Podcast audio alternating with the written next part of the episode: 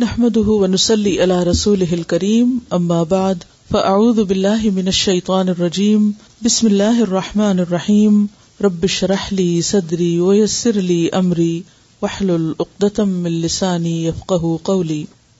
ایک دفعہ دروشی پڑھ لیجیے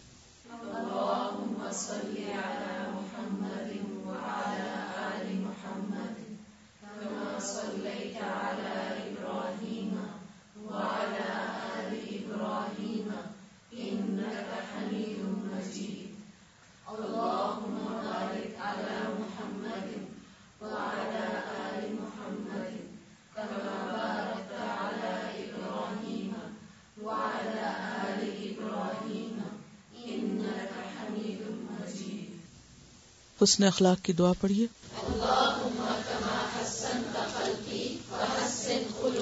دوسری دعا بھی۔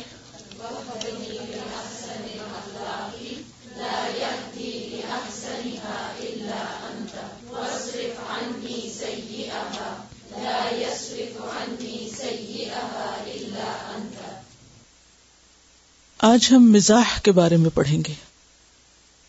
مزاح، ہیومر۔ مزاح کا لفظی معنی ہوتا ہے دل لگی کرنا، مذاق کرنا، ہنسی مذاق، خوش طبعی۔ قرآن مجید میں اللہ سبحان و تعالیٰ فرماتے ہیں ان اد کا و اب کا بے شک اسی نے ہنسایا اور اسی نے رلایا۔ ہنسنا اور رونا دونوں ہی زندگی کے حصے ہیں۔ انسان ہمیشہ ایک کیفیت میں نہیں رہتا۔ کبھی اس پر خوشی کے لمحات ہوتے ہیں، کبھی غم کے لمحات ہوتے ہیں۔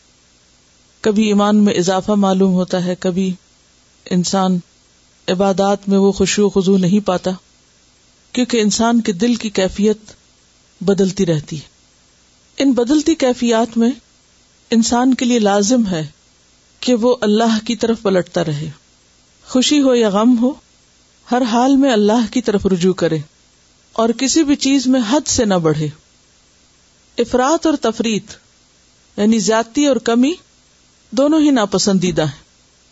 نہ تو ہر وقت ہنستے رہنا اچھا ہے اور نہ ہی ہر وقت منہ بسورے رہنا اچھا ہے۔ اور نہ ہی ہنستے ہوئے حد سے بڑھنا اچھا ہے اور نہ ہی انسان اپنے اوپر غیر ضروری قسم کی سنجیدگی تاری کرے۔ جہاں تک خوش ہونے کا تعلق ہے یا کسی کو خوش کرنے کا تعلق ہے، تو اس معاملے میں بھی اعتدال بہت ضروری ہے۔ بعض لوگوں کا مزاج اتنا کڑوا ہوتا ہے، اتنا روکھا پھیکا ہوتا ہے۔ انداز ایسا تحکمانہ ہوتا ہے کہ کسی سے بات کرنا پسند نہیں کرتے اور اگر بات کریں بھی تو ہر بات میں دل توڑ دیتے ہیں۔ جہاں یہ رویہ ناپسندیدہ ہے، وہاں ہنسی مذاق میں مسخرا پن اختیار کرنا بھی ناپسندیدہ ہے۔ یہ ایک دوسری ایکسٹریم ہے۔ مسخرا پن کیا ہوتا ہے؟ کسی کا مذاق اڑانا۔ اور کسی کا مذاق اڑا کر خوش ہونا، کسی کو شرمندہ کر کے خوش ہونا، یا پھر فضول باتیں کرنا۔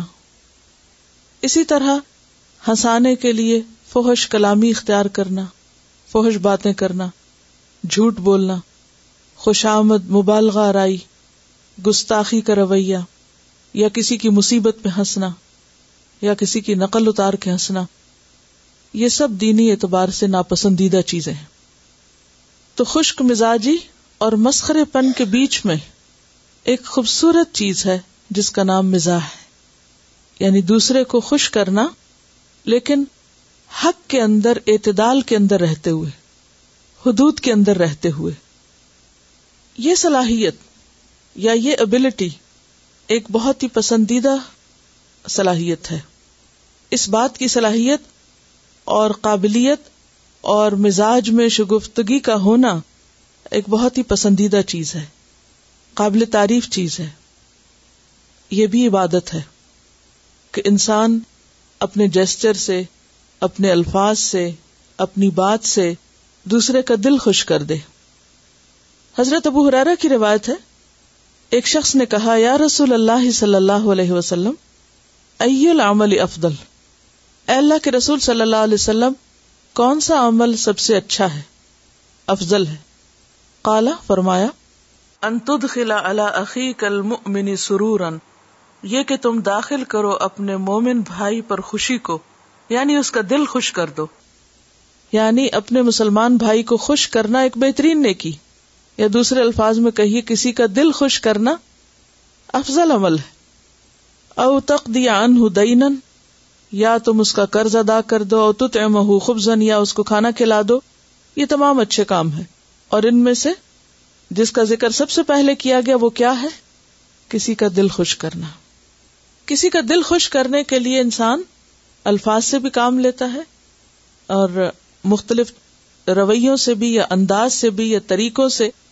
لیکن اس میں عام طور پر یہ دیکھا گیا ہے کہ انسان کا جو ماحول ہے یا اس کا جو بیک گراؤنڈ ہے، یا اس کے جو گرافیائی حالات، یا اس کا کلچر یا اس کی تعلیم، مزاج، یہ تمام چیزیں کاؤنٹ کرتی یہ تمام فیکٹرز ہوتے ہیں۔ آپ نے دیکھا ہوگا کہ بعض چیزیں ایک ملک میں ہنسی مذاق کا ذریعہ ہوتی ہیں اور دوسرے ملک میں وہ مایوب سمجھی جاتی ایک بات ایک کلچر میں دوسروں کو خوش کرنے کا ذریعہ ہوتی ہے اور وہی بات دوسرے کلچر میں دوسروں کو اوفینڈ کرنے کا ذریعہ بن جاتی ہے۔ ناراض کرنے کا ذریعہ ہو جاتی ہے۔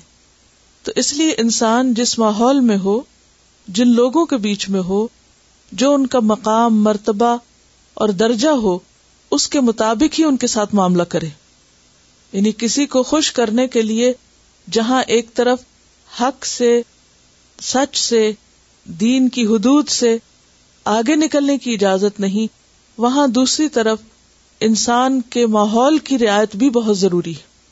مثلاً اگر ایک شخص کو انگریزی نہیں آتی اور آپ اس سے انگریزی بول کے اس پہ ہنس رہے ہیں کہ اس کو سمجھ ہی نہیں آئی کہ آپ نے اس سے کیا کہا ہے، یا کسی کو پھول کر رہے ہیں، یا کسی کی تحقیر کر رہے ہیں، یا کسی کو ٹانٹ کر رہے ہیں اور آپ ہنس رہے ہیں اور دوسروں کو بھی ہنسا رہے ہیں، تو یہ کوئی پسندیدہ چیز نہ ہوگی۔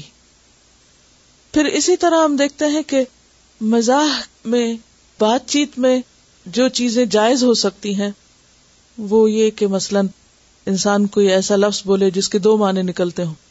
یعنی زو معنی لفظ۔ ایک اس کا معنی سنجیدہ ہو اور دوسرا اس کا معنی ایسا بھی ہو کہ جس سے دوسرے کو خوش کیا جا سکتا ہو۔ اور اس کے بولنے میں کوئی جھوٹ بھی نہ ہو اور کوئی غلط بیانی بھی نہ ہو۔ پھر اسی طرح جیسے عام طور پر ہم لطیفوں کا سہارا لیتے ہیں۔ تو ایسے لطیفے جن میں کوئی جھوٹی بات نہ ہو یا کوئی مبالغہ راہی نہ ہو تو اس کی بھی اجازت ہے۔ پھر اسی طرح بعض اوقات لوگ ریشل جوکس جیسے کسی خاص کلچر کی مثلا چائنیز کی کوئی بات کرنا یا سردار جی کی بات کرنا یا کسی اور بیک گراؤنڈ یا کسی خاص رنگ، نسل یا قوم کی بات کر کے اس پر ہنسنا یا دوسروں کو ہنسانا، یہ بہرحال اسلام میں پسندیدہ نہیں ہے اور اس کی اجازت نہیں ہے۔ اسی طرح بعض جوک جو ہوتے ہیں وہ سکھ جوکس ہوتے ہیں یا ڈرٹی جوکس ہوتے ہیں۔ جن سے انسان کی طبیعت یا فطرت جو ہے وہ بھی نفرت کرتی ہے، تو ایسی چیزوں سے بچنا بھی ضروری ہے۔ پھر اسی طرح بعض اوقات بعض حرکتیں لوگوں کو ہنسا دیتی ہیں، بعض سین ایسے ہوتے ہیں یا کریٹ ہو جاتے ہیں کہ جو انسان کے ہنسنے کا ذریعہ بن جاتے ہیں۔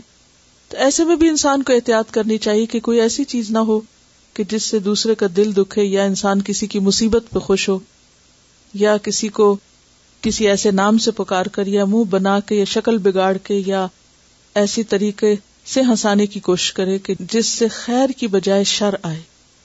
یعنی کوئی بھی چیز جس سے انسان دوسرے کو خوش کرے، لیکن اس کے نتیجے میں دوسرے کے لیے تکلیف یا ازیت نہ ہو، تو ایسی دل لگی یا خوش طبی تو پسندیدہ ہے۔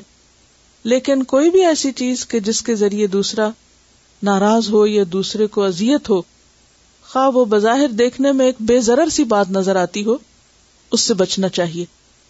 کیونکہ بعض مزاج بعض باتوں کو پسند نہیں کرتے۔ بعض لوگ سلی باتیں کر کے دوسرے کو ہنسانے کی کوشش کرتے ہیں، حماقت کی باتوں سے دوسرے کو یا کم درجے کی باتیں کر کے دوسرے کو ہنسانے یا خوش کرنے کی کوشش کرتے ہیں۔ تو اس میں اس بات کا بھی خیال رکھنا چاہیے کہ آپ جس کو ہنسا رہے ہیں یا جس کو خوش کر رہے ہیں، کیا واقعی وہ اس خاص قسم کے طریقے سے خوش ہوتا بھی ہے یا نہیں؟ یا وہ چیز اس کے مزاج پر ناگوار تو نہیں؟ تو اگرچہ مزاح جائز ہے، لیکن کانٹیکسٹ میں موقع محل کی مناسبت سے اور حقیقت پر مبنی۔ تو آئیے دیکھتے ہیں کہ ہمارا دین ہمیں اس بارے میں کیا رہنمائی دیتا ہے۔ قال اللہ تعالی، یا ایها الذین آمنوا اتقوا اللہ وقولوا قولا سدیدا۔ اللہ سبحانہ وتعالی کا ارشاد ہے اے لوگو جو ایمان لائے ہو، اللہ سے ڈرو اور درست بات کیا کرو۔ قولا سدیدا ٹھیک بات۔ سدید کا لفظ سین دال دال سے ہے۔ سدد یسدد تسدید۔ سدد الرمح کہتے ہیں تیر کو ٹھیک نشانے کے رخ پر سیدھا کرنا۔ تیر کو ٹھیک نشانے کے رخ پہ سیدھا کرنا۔ ذرا امیجن کریں۔ آپ نے کبھی تیر نہیں چلایا اس لیے امیجن نہیں کر سکتے۔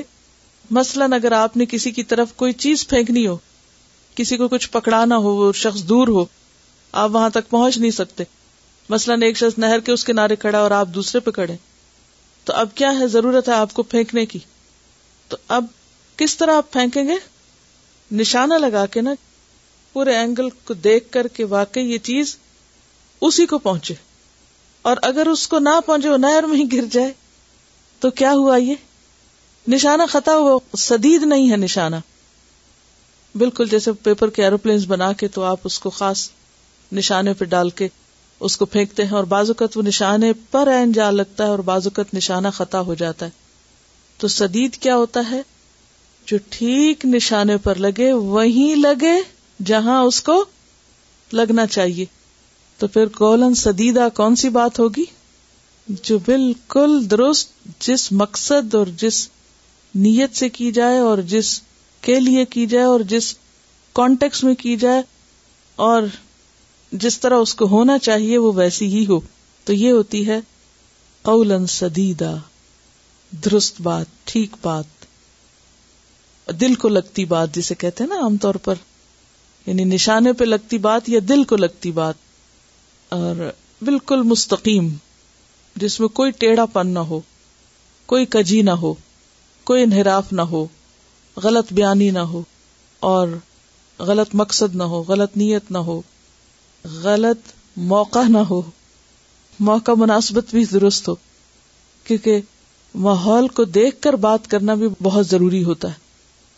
مثلا اگر کچھ لوگ کسی ایسی مجلس میں بیٹھے ہوئے ہیں جہاں کوئی کسی کی تعزیت کر رہا ہے اور ایک شخص داخل ہو کر وہاں کوئی جوک سنانا شروع کر دے، تو خواہ وہ کتنی ہی سچی بات کیوں نہ ہو، وہ اس موقع کی مناسبت سے درست نہیں قولن سدیدن نہیں۔ تو قولن سدیدن میں ہر طرح کی بات آتی ہے، خواہ وہ خوشی سے کی جائے، خواہ وہ غم میں کی جائے، خواہ وہ غصے میں کی جائے، خواہ وہ مذاق میں کی جائے، لیکن وہ کیسی بات ہو، درست، اپروپریٹ۔ یعنی ہر پہلو کے اعتبار سے بالکل نشانے پہ لگتی ہوئی، جتنی ہونی چاہیے۔ کیونکہ یہ جو نشانے والی بات ہے نا، یہ بہت ہی اہم بات ہے اگر آپ اس پر غور کریں۔ کیونکہ مثلاً اگر آپ کسی کی طرف کوئی چیز پھینک رہے اور اس نے ہاتھ آگے کیے اور آپ اس کی آنکھ پہ دے مارتے ہیں، تو کیا ہوگا نتیجہ؟ قول سدیدہ نہ ہوا۔ آپ آدھے رستے میں پھینک دیتے ہیں، وہ بھی ٹھیک نہیں۔ آپ اس کو پار پھینک دیتے ہیں، وہ بھی ٹھیک نہیں۔ آپ دائیں پھینک دیتے ہیں، وہ بھی ٹھیک نہیں۔ آپ بائیں پھینک دیتے ہیں، وہ بھی ٹھیک نہیں۔ تو ٹھیک کیا ہے؟ جس جگہ آپ کو پھینکنا چاہیے یا پہنچانا چاہیے، وہ وہیں پہنچے۔ اور جہاں تک مزاح کا تعلق ہے، تو اس کے لیے بھی قرآن مجید میں آتا وقول النا سے حسنا۔ اور کہو لوگوں سے، بھلی بات۔ اور بھلی بات میں اچھی بات، ایسی بات، خوبصورت بات کہ جس سے دوسرے کا دل خوش ہو جائے۔ یعنی قولن حسن جو ہے یا قول النا سے حسنا میں بہت سی چیزیں آتی ہیں۔ لیکن خاص طور پر وہ بات بھی کہ جس کے اندر خوبصورتی ہو اور جو دوسرے کا دل خوش کر دے۔ تو مزاح کا اصل مطلب یا مقصد یا مطلوب کیا ہے؟ دوسرے کو خوش کرنا۔ ان ابھی ہرا تقال ابو حرار رضی اللہ عنہ سے روایت ہے۔ قالا انہوں نے کہا، قالو، لوگوں نے کہا، ابو حرارا لوگوں کی بات بیان کر رہے ہیں۔ یا رسول اللہ، اے اللہ کے رسول صلی اللہ علیہ وسلم ان کا تو دائبنا بے شک آپ ہم سے ہنسی مذاق کرتے ہیں۔ تو دائبنا کا لفظ دال عین بے سے ہے۔ خوش طبی کرنا۔ کہ آپ ہم سے ہنسی مذاق کی باتیں کرتے ہیں خوش طبی کی باتیں کرتے ہیں۔ کالا فرمایا، انی لا اقول اللہ حقن بے شک میں نہیں کہتا مگر حق بات۔ رواہ ترمی کتاب البر وسلتی کہ صحابہ نے آپ سے پوچھا کہ آپ اللہ کے رسول ہیں اور آپ بعض اوقات ہمارے ساتھ ہنسی مذاق کرتے ہیں؟ تو آپ نے فرمایا کہ ہاں لیکن ہنسی مذاق میں بھی میں درست بات کرتا ہوں، حق بات کرتا ہوں، سچی بات کرتا ہوں۔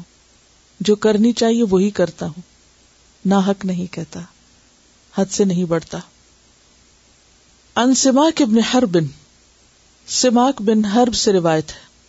کالا انہوں نے کہا کل تل جا بربنی سمورتا اکنت تجالس رسول اللہ صلی اللہ علیہ وسلم؟ کالا نام سماک بن حرب کہتے ہیں، میں نے جابر بن سمورا سے کہا اکنتا کیا تم تھے؟ تجالسو، بیٹھا کرتے۔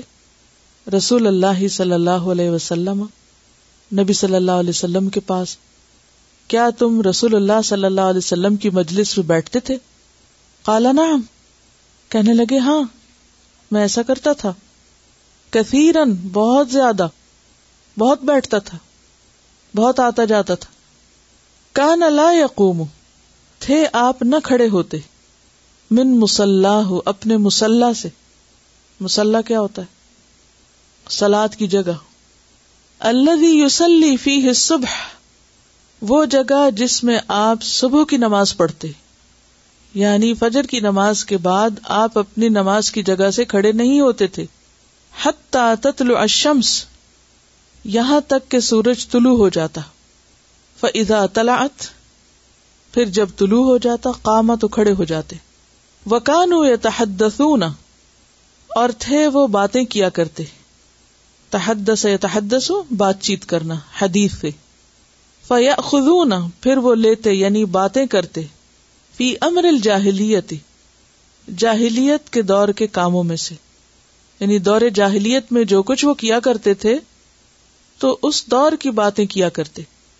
ان کاموں کا ذکر کرتے۔ فید حکون پھر وہ ہنستے تھے۔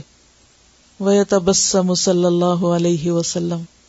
اور نبی صلی اللہ علیہ وسلم مسکرا دیا کرتے تھے۔ صحابہ ہنستے تھے اور آپ مسکراتے تھے۔ ہنسنے میں بعض اوقات آواز بھی نکلتی لیکن مسکرانے میں آواز نہیں ہوتی۔ رواں ترجمہ کرتے سیدنا سماک بن حرب سے روایت ہے، کہتے ہیں کہ میں نے جابر بن سمرہ رضی اللہ عنہ سے کہا، کیا تم رسول اللہ صلی اللہ علیہ وسلم کے ساتھ بیٹھا کرتے تھے؟ انہوں نے کہا ہاں بہت بیٹھا کرتا تھا۔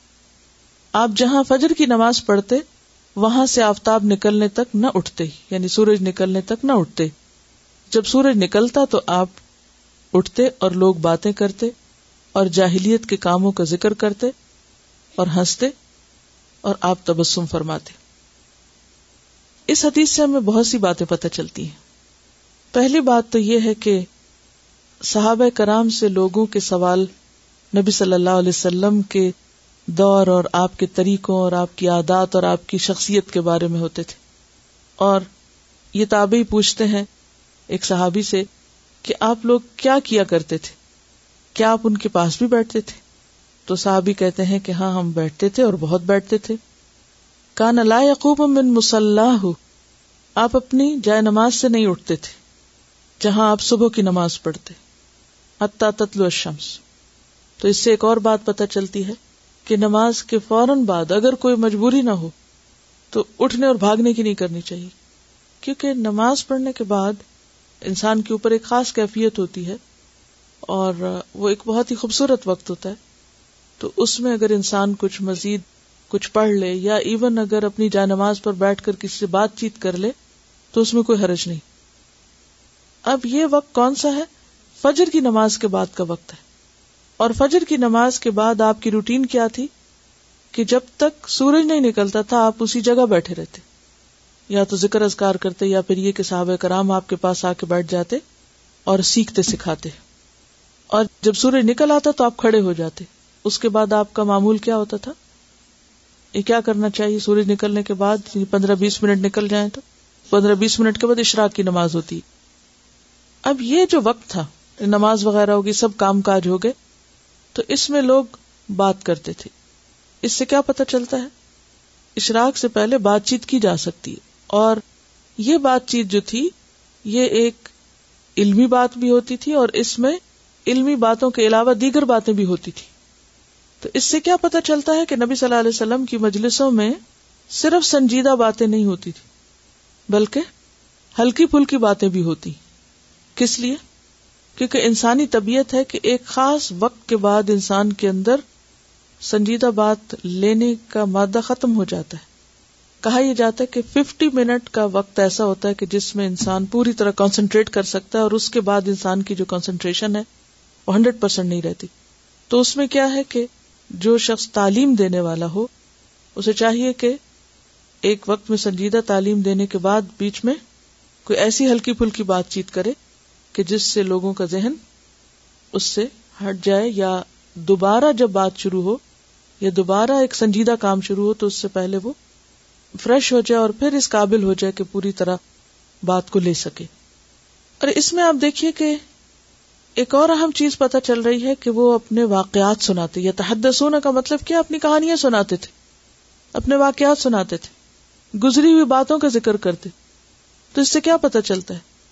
کہ علمی مجلس کے اندر اپنے تجربات اور اپنے تاثرات اور اپنے ماضی کا ذکر اور ماضی کے قصے کہانیاں بیان کی جا سکتی ہیں۔ اور پھر یہ کہ بعض باتیں ایسی ہوتی تھی کہ جو لا علمی میں کی ہوئی تھی۔ اور وہ لا علمی کے دور کی باتیں یعنی بعض اوقات انسان کو اپنے کیے پہ خود ہی ہنسی آتی کہ میں کتنا بے وقوف تھا، میں یہ کیا کرتا رہا۔ تو صحابہ کرام اپنی باتیں سناتے اور اس پر ایک دوسرے کے ساتھ ہنسی مذاق بھی کرتے اور آپ صلی اللہ علیہ وسلم ان کی باتیں سن کر مسکراتے رہتے۔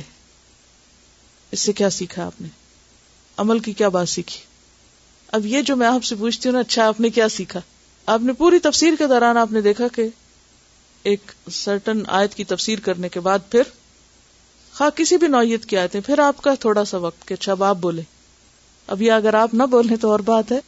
لیکن یہ ہے کہ اس کا مقصد یہی ہوتا ہے کہ گفتگو کے دوران وہ جو ایک بوجھل کیفیت ہے وہ دور ہو جائے اور دوسرے لوگوں کا بھی انپٹ ہو اور دوسرے لوگوں سے بھی بات سن کر مزید جو ذہن کی جلا ہوتی ہے۔ یعنی آپ دیکھیں کہ اگر ایک ہی شخص بولتا رہے تو اس میں کیا ہے؟ آپ ایک ہی سے سیکھ رہے ہیں۔ لیکن جب آپ ایک دوسرے سے سیکھتے ہیں یعنی ایک ہوتا ہے آپ ورڈ سیکھنا اور ایک ہوتا ہے ہاریزونٹلی سیکھنا۔ کہ ایک تو آپ استاد سے سیکھتے ہیں اور پھر آپ اپنے ساتھیوں سے سیکھتے ہیں۔ ایک دوسرے کے تجربات سے سیکھتے ہیں۔ کیونکہ ہر شخص کی زندگی ایک کتاب ہے۔ ہر شخص کی زندگی میں کچھ نہ کچھ ایسی چیزیں ہیں کہ جس سے انسان فائدہ اٹھا سکتا ہے۔ ہنسانے والی باتیں ہوتی ہیں، وہ عام طور پر بہت اپرائٹ اور بہت عقل والی باتیں نہیں ہوتی، عقل کے درجے سے گری ہوئی باتیں ہوتی ہیں عام طور پر۔ لیکن ایک شخص جس کے اندر تقوی ہوتا ہے، وہ ہنسی مذاق میں بھی بہت زیادہ عقل سے گری ہوئی بات نہیں کرتے، بے وقوفی اور حماقت کی بات نہیں کرتا۔ اور دوسری بات یہ کہ گستاخی کی بات نہیں ہوتی۔ کوئی ایسا مزاق جس میں اللہ یا رسول یا دین کی گستاخی شامل ہو جائے، وہ ہنسنے کی بات نہیں ہوتی۔ ایک مومن کے لیے اس میں کوئی ہنسنے کی بات نہیں ہوا کرتی۔ فن تو ہے، مگر حق سے ہٹا ہوا نہیں چھوٹ نہیں اور کسی کو ازیت دینا نہیں۔ نہ ہی کسی کو تانا دینا، نہ کسی کی غیبت۔ اور پھر اپنے حالات کا ذکر کرنا جو ہے، وہ اپنے اوپر ہی ہنسنا ہے۔ اگر اپنی حماقت کو بیان کرتا ہے یا اپنے اوپر ہنستا ہے تو ٹھیک ہے، اسے حق ہے۔ لیکن کسی پہ ہنستا ہے تو وہ پھر دوسرے کے لیے دل آزاری کا سبب ہو جاتا ہے۔ ایسی باتیں کہ جس میں کسی کے لیے کوئی سبق نہ ہو، وہ تو نہیں کرنی چاہیے۔ ان کا سوال یہ ہے کہ ان کو یوں محسوس ہوتا ہے کہ اپنی جاہلیت کی یا جہالت کی باتیں نہیں کرنی چاہیے۔ وہ ٹھیک ہے، لیکن اگر کوئی ایسی بات کہ جو بامانہ ہو یا اس میں کسی کے لیے سبق ہو، تو اس کے کرنے میں کوئی حرج نہیں۔ لیکن لا یعنی باتیں، فضول باتیں، جن میں کوئی سبق نہیں، کوئی نہ کسی کی خوشی، اور صرف اپنے آپ ہی کی باتیں کرتے رہنا، جو دوسروں کے لیے بعض اوقات دل آزاری کا سبب بن جاتی ہیں، تو وہ درست نہیں۔ یہ آ رہا نا یہ تحدسون فی امر الجاہلیہ، جاہلیت کے کاموں کا۔ یعنی دور جاہلیت میں جو کام کرتے تھے، ان کا ذکر کیا کرتے تھے۔ ضروری نہیں کہ کسی پرسن کو ڈسکس کریں۔ یعنی جاہلیت کے کام مراد ہیں یہاں۔ یعنی دور جاہلیت میں جو کام ہوتے تھے، اس سے متعلق ہے اب چند ایک واقعات میں آپ کو سناؤں گی نبی صلی اللہ علیہ وسلم کی زندگی سے کہ آپ کا ہنسی مزاح جو ہے وہ کس قسم کا ہوتا تھا اور اس کا انداز کیا تھا۔ ان انس ان رجلا اتى النبي صلى الله عليه وسلم فقال، يا رسول الله، احملني. فقال النبي صلى الله عليه وسلم انا حاملوك على ولد ناقة. قال، وما اصنع بولد الناقة فقال النبي صلى الله عليه وسلم، وهل تلد الابل الا النوق؟ ان انس انس رضی اللہ عنہ سے روایت ہے ان رجلا، کہ ایک شخص اور ایک دوسری روایت میں حضرت ام امن کے بارے میں آتا ہے۔ اتن نبی صلی اللہ علیہ وسلم، نبی صلی اللہ علیہ وسلم کے پاس آیا۔ فقال، تو کہا، یا رسول اللہ، اے اللہ کے رسول صلی اللہ علیہ وسلم، احملنی، سوار کیجیے مجھے، یا سواری بخشیے مجھے۔ فقال النبی، تو نبی صلی اللہ علیہ وسلم نے فرمایا، انا بے شک ہم حاملو کا سوار کرنے والے ہیں تجھ کو۔ اللہ ولد ناقتن اونٹنی کے بچے پر۔ ہم تمہیں اونٹنی کا بچہ دیں گے سواری کے لیے۔ یہ مراد ہے۔ کالا وہ کہنے لگا، وما اسنا بے ولد ناقا میں اونٹنی کے بچے کے ساتھ کیا کروں گا؟ یعنی اس کو میں لے کے کیا کروں گا؟ اس پہ کیسے سواری کروں گا؟ فقال النبی تو فرمایا نبی صلی اللہ علیہ وسلم نے وہ حل تلدو اور کیا جنتی ہے البلا اونٹ کو؟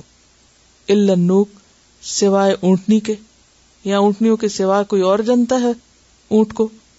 حضرت انس رضی اللہ عنہ سے روایت ہے کہ ایک شخص نے رسول اللہ صلی اللہ علیہ وسلم سے سواری طلب کی۔ آپ نے فرمایا، سواری کے لیے میں تجھ کو اونٹنی کا بچہ دوں گا۔ اس نے کہا، میں اونٹنی کے بچے کو کیا کروں گا؟ رسول اللہ صلی اللہ علیہ وسلم نے فرمایا، اونٹ کو بھی اونٹنی ہی جانتی ہے۔ یعنی اونٹ بھی تو اونٹنی کا بچہ ہی ہے۔ تو اس میں مزاح کس چیز میں پایا جاتا ہے دراصل؟ اونٹ اونٹنی کا بچہ ہے یعنی جو میں تجھے دوں گا، وہ اونٹنی کا ہی بچہ ہے نا؟ کسی اور نے جنا ہے اس کو؟ کسی اور کا تو نہیں، اونٹنی کا ہی بچہ ہے۔ روا ہو بھی داؤد۔ یہ جو نوک لفظ ہے نا، یہ ناقت ان کی جمع ہے۔ ناقت ان کہتے ہیں اونٹنی کو۔ اور نوک ہے اونٹنیاں۔ اس کی جمع ناک بھی ہوتی ہے۔ اور نوک بھی۔ اور اونق بھی ہوتی ہے۔ اور نیاق بھی۔ ناقات بھی۔ چند ایک اور مثالیں۔ ایک مرتبہ نبی صلی اللہ علیہ وسلم نے ایک لکڑی حضرت عائشہ کی طرف پھینکی۔ جیسے ابھی بات ہو رہی تھی نا، کوئی چیز کسی کی طرف پھینکنا، تو ایسے پھینک سکتے وہ آپ کے پاؤں پہ جا لگی۔ کس کے پاؤں پہ لگی؟ حضرت عائشہ کے۔ حضرت عائشہ نے چوٹ محسوس کرتے ہوئے اور مسکراتے ہوئے پوچھا، اے اللہ کے رسول صلی اللہ علیہ وسلم، کیا بدلہ لینا جائز ہے؟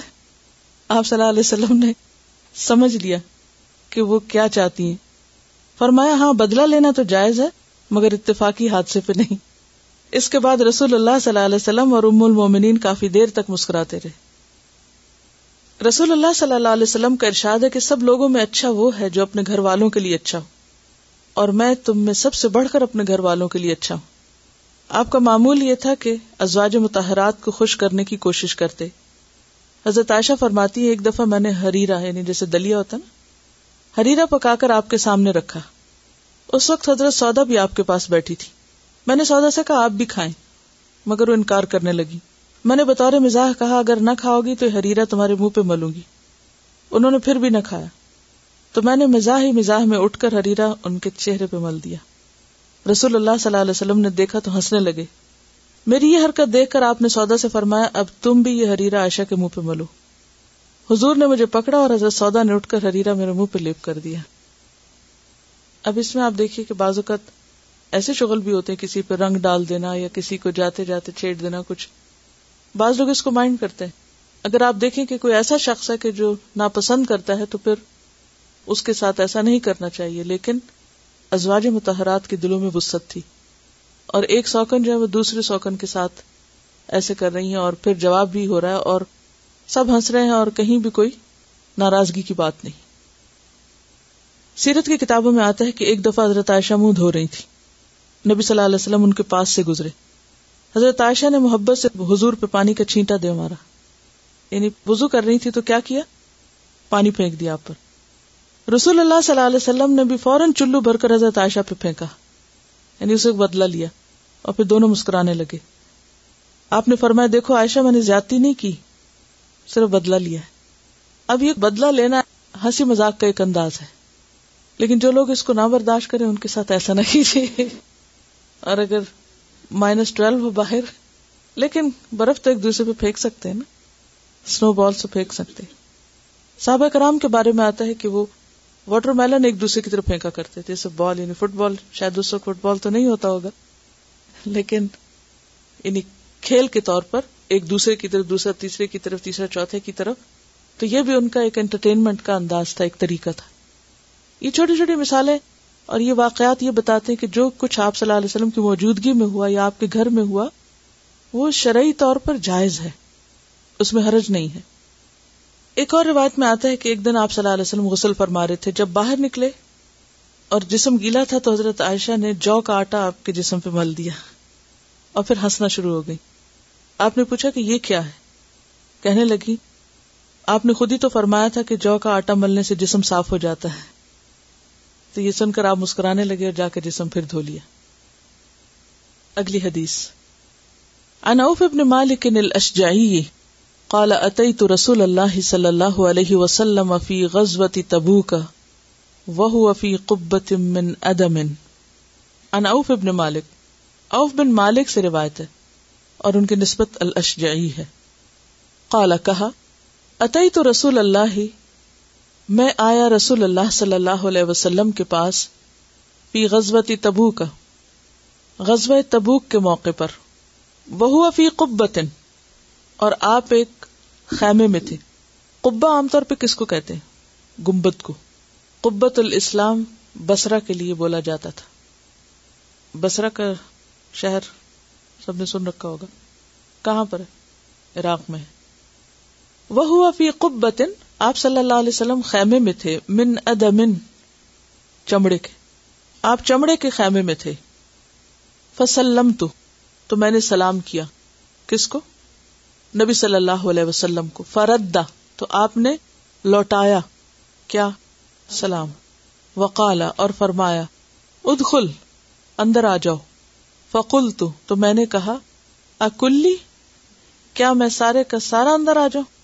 یا رسول اللہ صلی اللہ علیہ وسلم، اے اللہ کے رسول صلی اللہ علیہ وسلم، قالا، فرمایا، کلک، سارے کے سارے، پورے کے پورے فدخل تو میں داخل ہو گیا۔ روا داود، کتاب الادب۔ سیدنا اوف بن مالک الشجعی سے روایت ہے کہ میں غزوہ تبوک میں رسول اللہ صلی اللہ علیہ وسلم کے پاس آیا۔ آپ چمڑے کے خیمے میں تھے۔ میں نے سلام کہا۔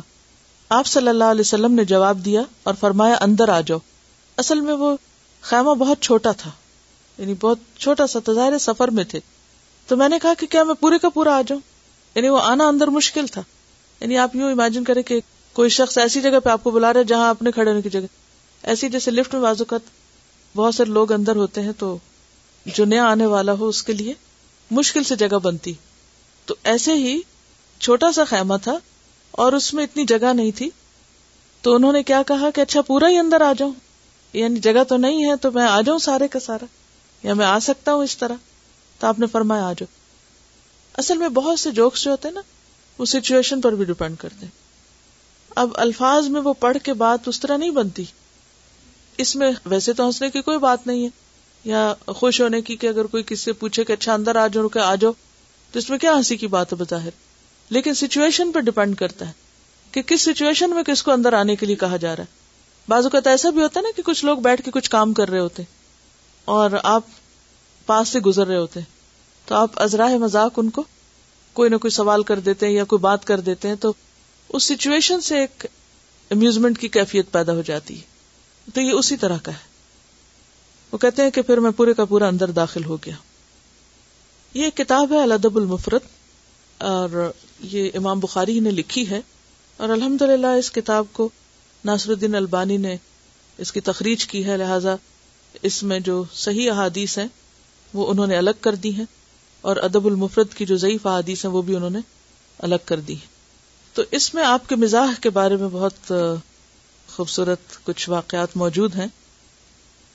ان انس بن مالک، حضرت انس بن مالک سے روایت ہے کالا کہتے ہیں انکان نبی صلی اللہ علیہ وسلم خالتنا حتى يقول لأخ لي صغير یا ابا عمیر ما فعل النغیر انس بن مالک کہتے ہیں کہ نبی صلی اللہ علیہ وسلم ہم سے مل جل کر رہتے تھے، یہاں تک کہ میرے چھوٹے بھائی کو کہا، اے ابو عمیر، تمہارے نغیر کا کیا ہوا؟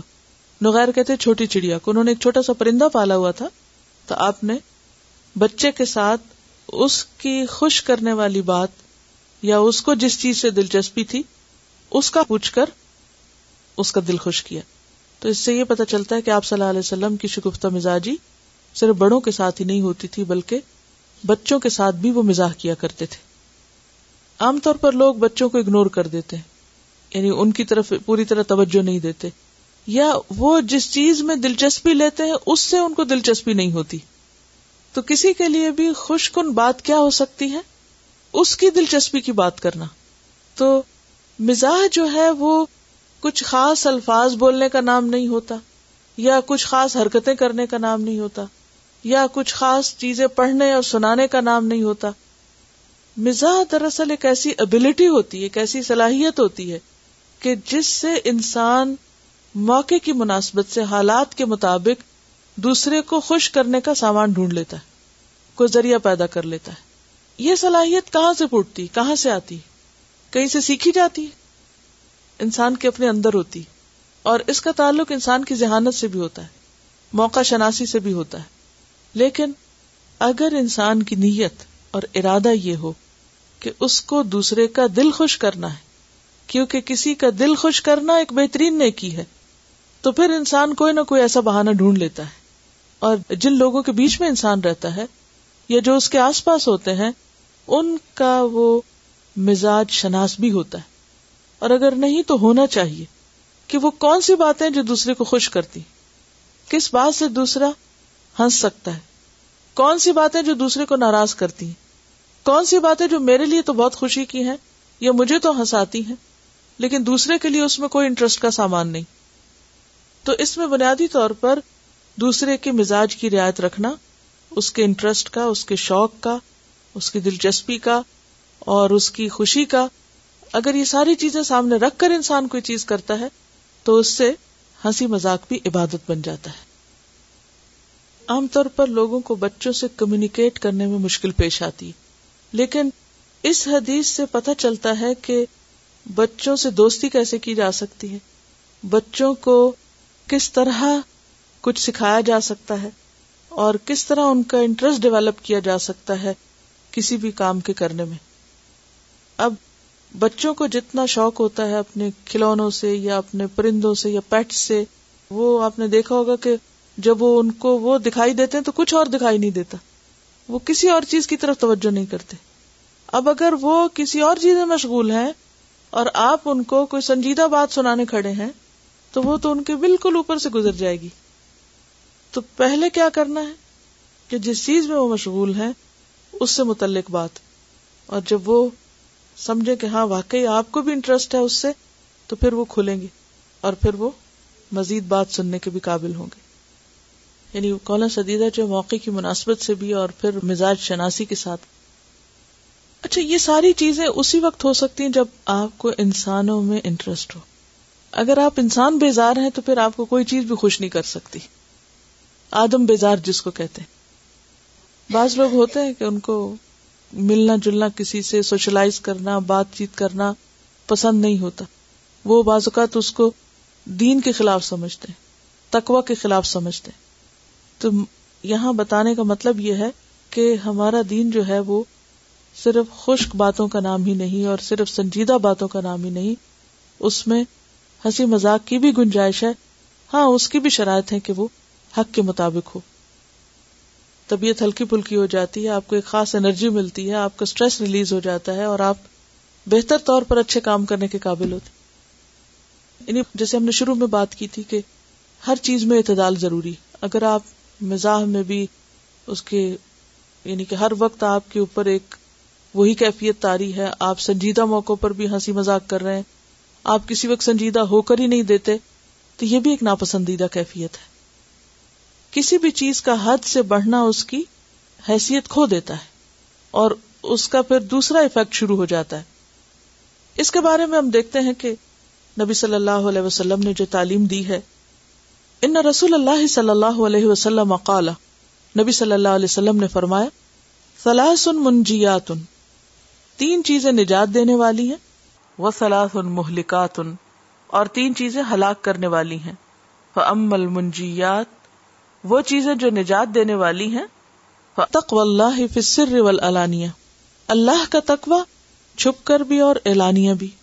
بالقول بالحق، اور حق بات پھر ردا و سختی رضامندی کی حالت میں بھی اور ناخوشید کی حالت میں بھی۔ والقصد اور اعتدال فی الغنا والفقر۔ دولت مندی کی حالت میں بھی اور فقر میں بھی یعنی فقیری کی حالت میں بھی۔ وہ ام المحلکات اور ہلاک کرنے والی چیزیں یہ ہیں۔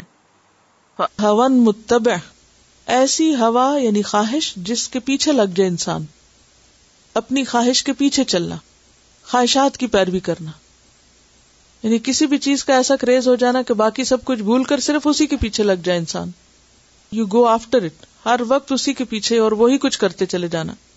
وہ شہن متا ہرس کی پیروی۔ وہ اعجاب المر اب نفسی اور انسان کا اپنے آپ کو اونچا سمجھنا، اپنے آپ سے خوش ہونا، خود پسندی، وہی اشد ہننا اور یہ جو تیسری ہلاک کرنے والی چیز ہے، یہ سب سے زیادہ شدید ہے۔ وہ خواہش نفس بھی بہت انسان کے لیے نقصان دہ ہے، جس کے پیچھے لگ جائے انسان۔ اور اسی طرح ہرس، لالچ، اور پھر اپنے آپ کو ہی سب کچھ سمجھنا۔ اور اپنے کاموں پہ، اپنی باتوں پہ، اپنی چیزوں پر حیران ہونا، پسند آنا ان کا اور خوش ہونا اور یہ بھی تکبری کی ایک قسم بن جاتی۔ پھر اسی طرح ہنسی مذاق میں جو جھوٹ کا آنسر شامل ہوتا ہے یا ناحک باتیں ہوتی ہیں، ان کے بارے میں بھی حدیث ہے۔ نبی صلی اللہ علیہ وسلم نے فرمایا، ان الرجل لا يتكلم الكلمه يضحك بها جلساءه يهوي بها ابعد من الثريا بے شک بندہ ایک ایسا کلمہ ادا کرتا ہے جس سے وہ اپنے ساتھیوں کو ہنساتا ہے۔ لیکن اسی کی بنا پر وہ سوریا سے بھی دور جگہ سے اٹھا پھینکا جاتا ہے۔ یعنی پاؤں کا پھسلنا کم درجے کی تکلیف دہ چیز ہے، بنسبت زبان کے پھسلنے سے۔ زبان کی لغزشیں اور زبان سے ایسی باتوں کا نکلنا کہ جو انسان کے دین ایمان کے لیے نقصان دہ ہو وہ کہیں زیادہ مہلک ہے قال رسول اللہ صلی اللہ علیہ وسلم، لا يبلغ العبد صریح الایمان حتى يدع المزاح والكذب ويدع المراء وان كان محقا. رسول اللہ صلی اللہ علیہ وسلم نے فرمایا، کوئی بندہ سریح ایمان کی حالت کو نہیں پہنچ سکتا یعنی اس کا ایمان خالص نہیں ہو سکتا، جب تک کہ وہ مزاح اور جھوٹ کو نہ چھوڑ دے اور جھگڑے کو نہ چھوڑ دے، خواہ وہ حق پر ہی کیوں نہ ہو۔ تو کیا بات اس سے پتہ چلتی ہے کہ ہنسنا اور ہنسانا اچھی بات ہے؟ لیکن کسی کو ہنسانے کے لیے انسان غلط بیانی سے کام لے یا کوئی ایسی بات کرے کہ جس کے ذریعے دوسرے کا دل ٹوٹ جائے یا دوسرے کا نقصان ہو جائے۔ بعض اوقات لوگ مجلس میں بیٹھ کر ایسی باتیں شروع کر دیتے ہیں کہ جس سے کسی دوسرے کی تحقیر ہو یا بےزتی ہو۔ یا بعض اوقات کچھ لوگ ہمیشہ کے لیے اپنا کانفیڈینس لوز کر جاتے ہیں۔ گھر میں بعض اوقات ایسا ہوتا ہے نا کہ کسی بچے کی چھوٹی چھوٹی باتوں پہ ہنسنا شروع کیا جاتا ہے اور پھر وہ بچہ بولتا نہیں، ڈر کے مارے یا بولتا تو اس کے منہ سے اٹکتے ہوئے الفاظ نکلتے ہیں، یا اپنا کانفیڈینس سارا لوز کر جاتا ہے، تو پوری شخصیت مسخ ہو جاتی ہے۔ اب ہم کیا کر رہے ہیں؟ خود بھی خوش ہو رہے ہیں، دوسروں کو بھی کر رہے ہیں۔ اور ہم اس کو جسٹیفائی کرتے ہیں کہ اسلام میں ہنسنا ہنسانا کوئی بری بات ہے۔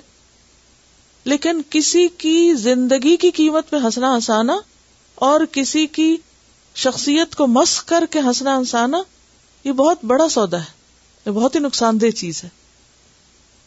آپ دیکھیں کہ عام طور پر ہمارے جوکس یا ہنسنے کی چیزیں کیا رہ گئی ہیں؟ دین، مولوی کی بات، مولوی کا نام لے کر یا داڑھی کی بات کر کے یا پانچے اٹھا کے یا پھر جو بھی کچھ سنتے ہیں، ان کا مذاق اڑا کے۔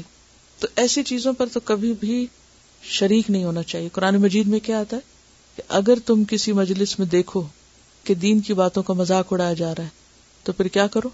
وہاں نہ بیٹھو۔ وہاں سے اٹھ جاؤ۔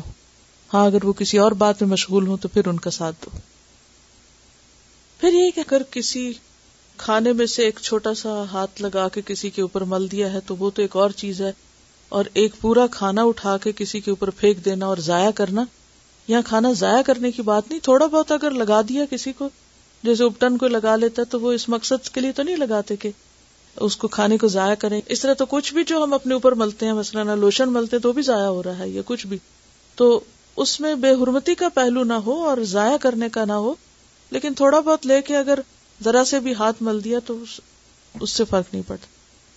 پھر یہ کہ ہر چیز کے اندر اعتدال اور ہر چیز کے اندر ایک یعنی لمٹ میں رہنا ضروری ہے۔ مزاح اور چیز ہے اور مذاق اڑانا الگ چیز ہے۔ ایک اور بات بھی یاد رکھنی چاہیے کہ ہر چیز میں جو اعتدال کا پہلو ہے، وہ سامنے رہنا چاہیے۔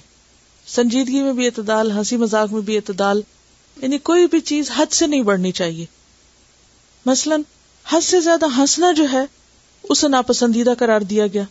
حدیث میں آتا ہے کہ یہ الدب المفرد کی حدیث ہے۔ انبی قال قال رسول اللہ صلی اللہ علیہ وسلم، اقل، وفی روایت لا تکسر الدحک ایک روایت میں آتا ہے کہ کم ہنسا کرو اور دوسری میں آتا ہے ہنسنے میں زیادتی نہ کرو، کثرت سے مت ہنسو۔ یعنی ہنسنا تو جائز ہے، لیکن زیادہ ہنسنا برا ہے۔ ان کثرت دہ کے تمی القلب، کیونکہ ہنسی کی زیادتی دلوں کو مردہ کر دیتی، دل بے حص ہو جاتے ہیں۔ ایک اور حدیث میں آتا ہے، خرج النبی صلی اللہ علیہ وسلم على رهط من اصحابه يضحكون ويتحدثون نبی صلی اللہ علیہ وسلم کچھ صحابہ کے پاس سے گزرے جو باتیں کر رہے تھے اور بہت ہنس رہے تھے۔ فقالا، تو آپ نے فرمایا ولدی نفسی بیدی قسم اللہ کی جس کے ہاتھ میں میری جان ہے۔ لو تعلمون ما اعلم، اگر تم کو پتا چل جائے جو میں جانتا ہوں۔ لدحک تم قلیلا، تو تم کم ہنسو۔ ولبکی تم کثیرا، اور بہت رو۔ تم منصرف پھر آپ چل دیے۔ وہ اب کل قوم اور قوم کو رلا دیا یعنی وہ جو ہنس رہے تھے وہ رونے لگ گئے۔ وہ اوح اللہ عز و جل الیہ تو اللہ سبحان تعالیٰ نے آپ کی طرف وہی کی۔ یا محمد، لا تقنت عبادی، کہ اے محمد صلی اللہ علیہ وسلم، میرے بندوں کو مایوس نہ کرو۔ فرج عن نبی صلی اللہ علیہ وسلم، تو نبی صلی اللہ علیہ وسلم پلٹ کے ان کی طرف آئے۔ فقال اب شروع فرمایا خوشخبری پاؤ۔ وسددو اور درست ہو جاؤ۔ وقاربو اور قریب ہو جاؤ۔ یعنی اعتدال کی تعلیم۔ پہلے وہ بہت زیادہ ہنس رہے تھے۔ آپ نے ایسی بات کی کہ وہ رونے لگ گئے۔ تو اللہ سبحان تعالیٰ نے کیا فرمایا؟ کہ ان دونوں کے بیچ میں۔ اور اصل دین ہے یہ اعتدال کا نام۔ ہنسنے کے وقت ہنسنا درست ہے، لیکن ہنستے ہوئے لوگوں کو رلانا درست نہیں۔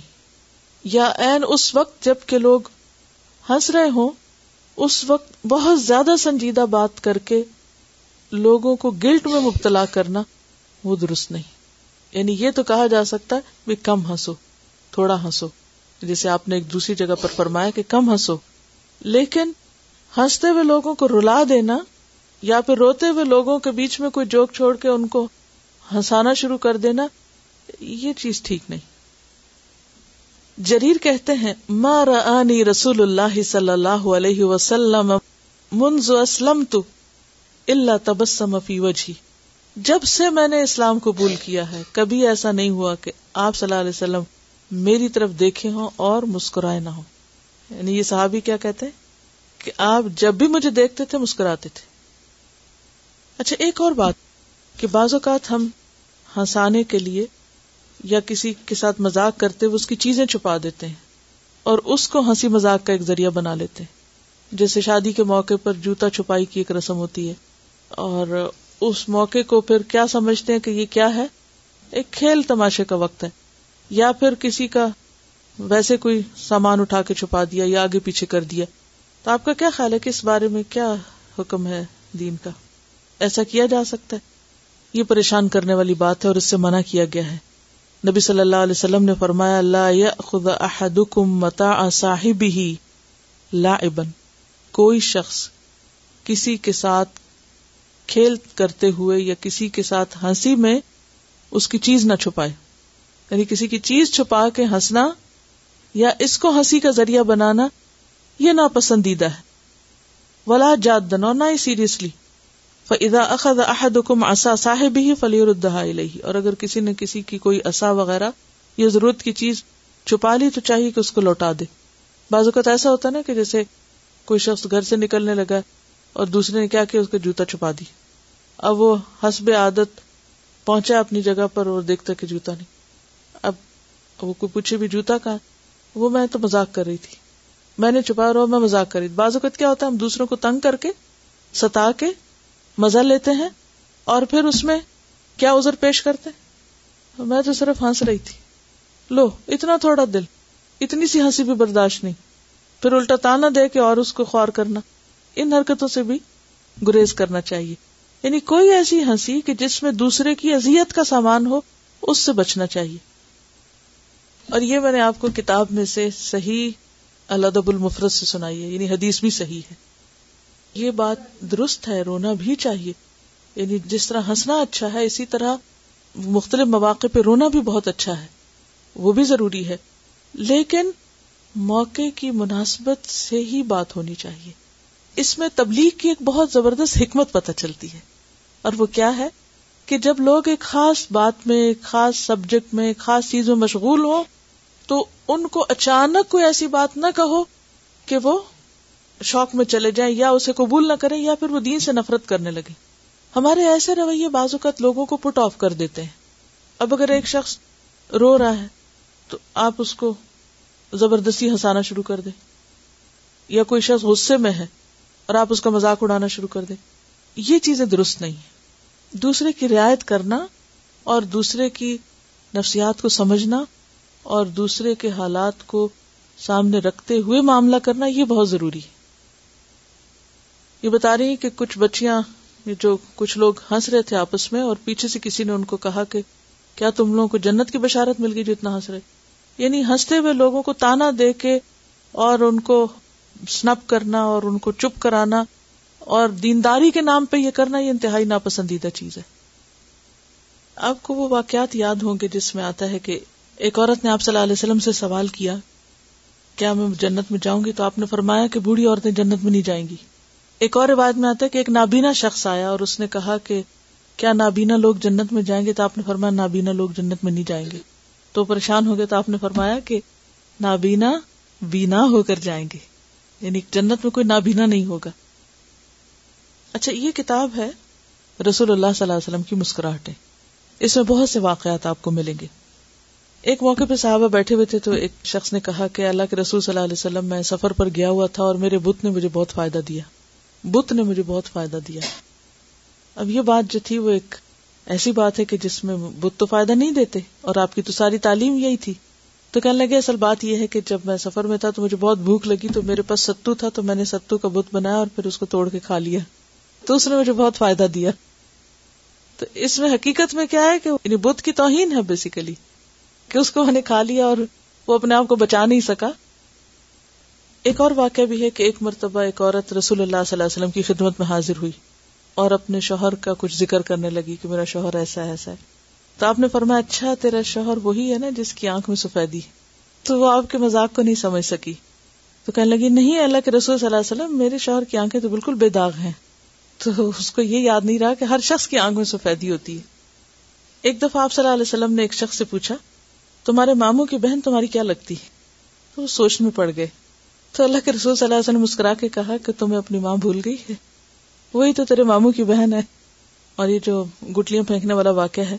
ایک دن رسول اللہ صلی اللہ علیہ وسلم اپنے ساتھیوں کے ساتھ تشریف فرماتے کہ کسی نے کچھ کھجورے تحفے میں بھیجی نبی صلی اللہ علیہ وسلم نے حکم دیا کہ کھاؤ، خود بھی کھانے لگے۔ حضرت علی بھی تھے، جو ان میں سب سے کم عمر تھے۔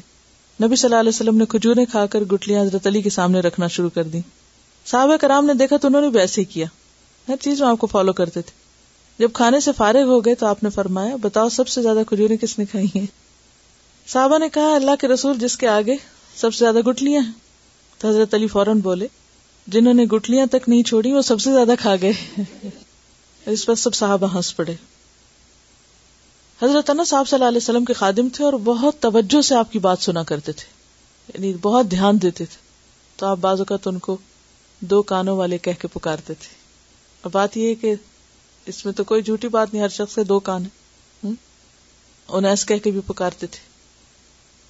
ایک موقع پر آپ صلی اللہ علیہ وسلم نے فرمایا کہ آگ سے بچو خاک، کھجور کا آدھا ٹکڑا ہی کیوں نہ ہو؟ اور اگر وہ نہ ہو تو اچھی بات کر کے یعنی کسی کا دل خوش کر کے۔ یعنی آگ سے بچنے کا ایک ذریعہ کیا ہے؟ کہ صدقہ کرے انسان۔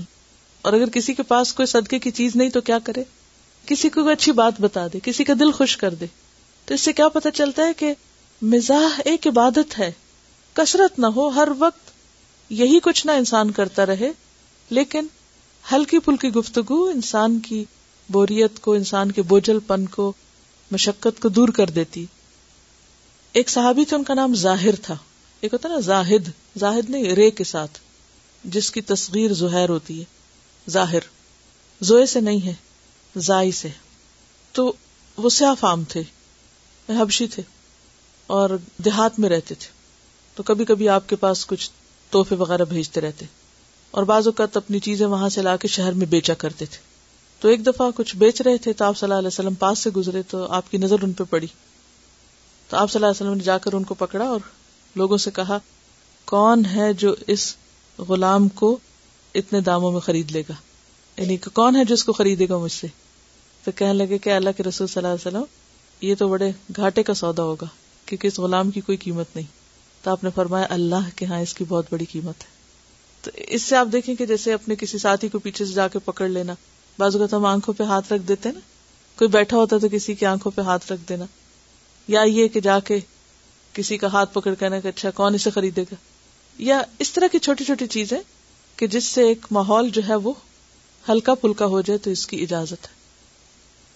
پھر آخر میں یہی کہوں گی کہ مزاح پسندیدہ ہے اچھا ہے، لیکن حد کے اندر اور بہت زیادہ بے فائدہ باتیں کرنا اللہ کو ناپسند ہے۔ ان اللہ کرے لکم، اللہ تعالیٰ کو ناپسند ہے، کیا؟ ٹیلو کال بے فائدہ باتیں۔ یعنی بہت زیادہ بے مقصد باتیں نہیں کرنی چاہیے۔ اور ایک آخری چیز یہ کہ کبھی بھی ہنساتے ہوئے کسی کا مذاق نہ اڑائے۔ نہ کسی کے بولنے کا اور نہ کسی کی شکل کا اور نہ کسی کی چال کا اور نہ کسی کے کام کا یعنی کسی کی نقل اتار کر دوسروں کو ہنسانا سب سے ناپسندیدہ قسم ہے ہنسانے کی۔ اور اس میں نبی صلی اللہ علیہ وسلم نے فرمایا کہ خواہ مجھے اتنی اور اتنی دولت بھی مل جائے تو بھی میں کبھی کسی کی نقل نہ اتاروں گا۔ کہ بڑی سے بڑی قیمت بھی ملے تو نقل نہیں اتاروں گا۔ تو نقل نہیں اتارنی چاہیے کسی کی۔ آخر دعوانا الحمد للہ رب العالمین۔ سبحانك اللهم وبحمدك نشهد ان لا اله الا انت نستغفرك ونتوب اليك السلام علیکم و رحمۃ اللہ وبرکاتہ.